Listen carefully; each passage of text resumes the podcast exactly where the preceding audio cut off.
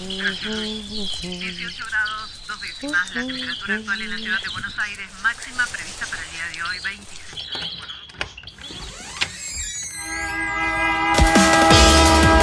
No tenemos agua, se nos corta la luz, no vivimos La dignamente. ciudad, ninguna respuesta. Hubo una convocatoria. de trabajadores desocupados. Estamos en el Ministerio de Desarrollo Social de la Ciudad de Buenos Aires. unas, unas torres que denominan alto. ustedes vivan en una mejor ciudad, que los vecinos de Buenos Aires vivan en una mejor ciudad. Ninguna respuesta. Esto pasa en Buenos Aires.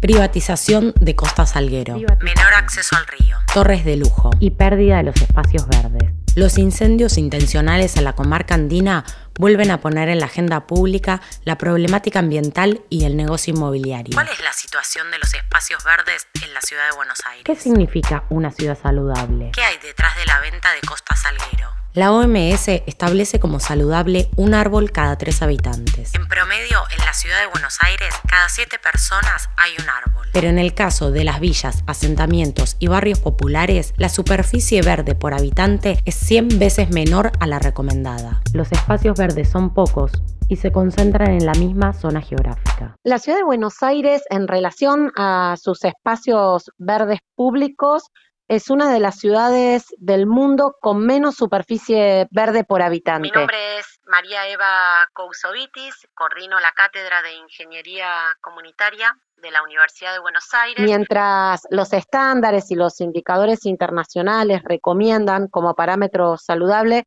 entre 10 y 15 metros cuadrados de superficie verde por habitante, en la ciudad de Buenos Aires el promedio se encuentra por debajo de 6 metros cuadrados por habitante y además no se distribuye de manera homogénea en el conjunto de la ciudad. Por eso es que la ciudad se encuentra en emergencia ambiental y climática. Sin embargo, en los últimos 10 años, la ciudad se desprendió de 150 hectáreas de superficies verdes absorbentes, el equivalente a 75 plazas de mayo. Sí, el equivalente a 75 plazas de mayo.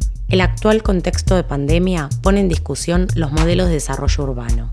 En este sentido, los espacios verdes ocupan un rol fundamental. La pandemia ha profundizado las desigualdades urbanas y también ha visibilizado la importancia de los espacios públicos para garantizar una calidad de vida adecuada a sus habitantes. Los espacios verdes son fundamentales, desempeñan un rol fundamental en el ambiente urbano, no solo por los servicios ambientales que brindan, sino porque además son claves para poder este, garantizar la salud del conjunto, la salud comunitaria de su población.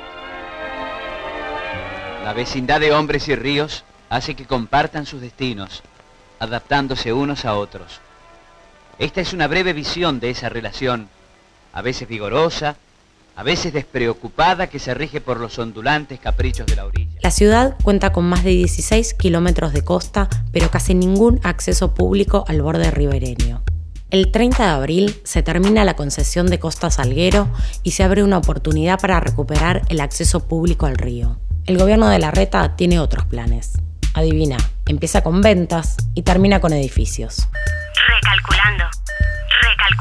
En diciembre de 2019, el gobierno de Horacio Rodríguez Larreta aprobó la ley número 6289 que autoriza la venta del predio de Costa Salguero de 17 hectáreas. Y condiciona la venta a una norma urbanística. Esta nueva norma es lo que se encuentra en discusión en este momento. Para eso se convocó a audiencias públicas abiertas. A estas audiencias se inscribieron 7.000 vecinos y vecinas de la ciudad de Buenos Aires. El 97% de los oradores rechazaron la iniciativa. El 10 de marzo de este año se presentó en la legislatura un proyecto de iniciativa popular que propone dejar sin efecto la ley de venta de Costa Salguero y Punta Carrasco y destinar esas tierras a la construcción de un gran parque público con diseño y gestión participativa de la comunidad. ¿En qué instancia estamos? Ya se llevó a cabo la primera lectura, ya se desarrolló la audiencia pública y ahora el oficialismo puede presentar para ser votado definitivamente y en segunda lectura